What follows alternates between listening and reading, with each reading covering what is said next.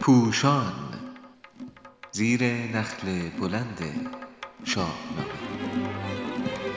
شاهنامه خوانی از زبان فردوسی خردمند.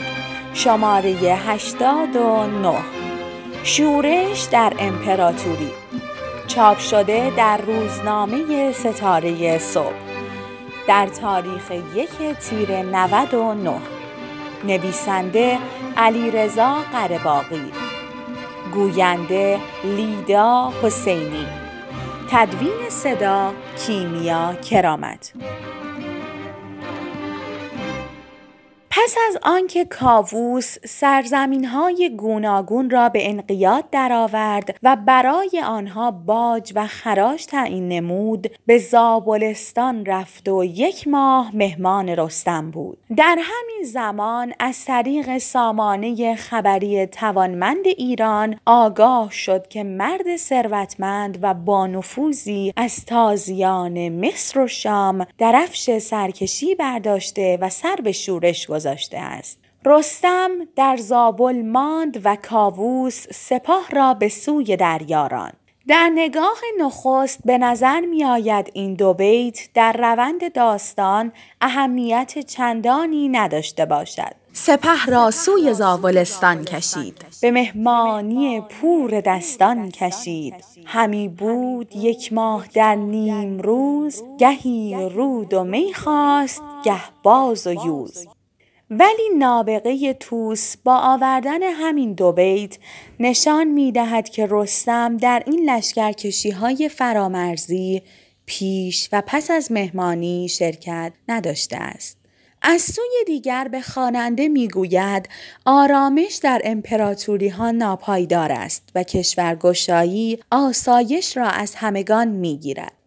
کیقوباد صد سال کشور را در سایه صلح و آشتی به پیش برد ولی بزم کاووس بیش از یک ماه به درازا نکشید و بار دیگر رزم آغاز شد. فردوسی خود دهقان است و می‌بیند چگونه در جنگ‌های زمانه خودش زندگی و سازندگی از جامعه رخت برمی‌بندد و شادی و آبادی ناپدید می‌شود. او می‌داند اگر رسیدگی به باغ فراتر از توان باغبان باشد، خار و علف همه جا را می‌پوشاند. در دیدگاه فردوسی دستاندازی به کشورهای دیگر و بزرگتر شدن قلمرو امپراتوری به معنای ثبات پایدار نیست زیرا هر اوجی بیگمان و به صورتی قانونمند فرودی دارد. پس راوی خردمند شاهنامه خود به صحنه می آید و چنین پند می دهد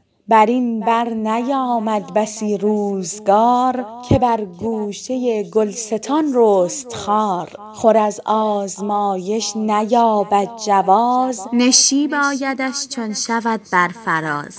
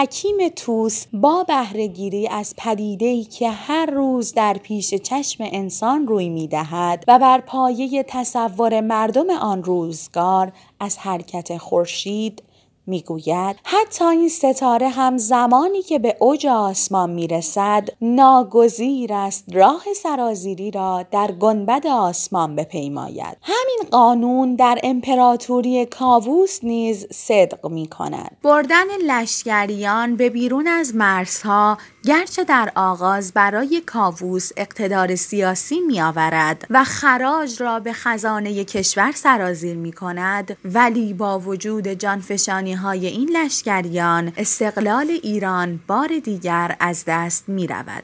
برای درک اندازه های این جنگ می توان گفت رفتن از دریای عمان به اقیانوس هند، گذر از باب المندب، پیمودن دریای سرخ و نیز کانال سوئز نزدیک به 6000 کیلومتر می شود. سپاهیان ایران نیز پس از فرمان کاووس برای در هم شکستن شورش با دلاوری بیمانندی از راه دریا به میدان می روند. همانا که فرسنگ بودی هزار اگر پای با راه کردی شمار. همی راند تا در میان سه شهر. بگیتی بر این گونه جویند بهر به دست چپش مصر و بربر به راست زره در میانه بر آن سو که خواست.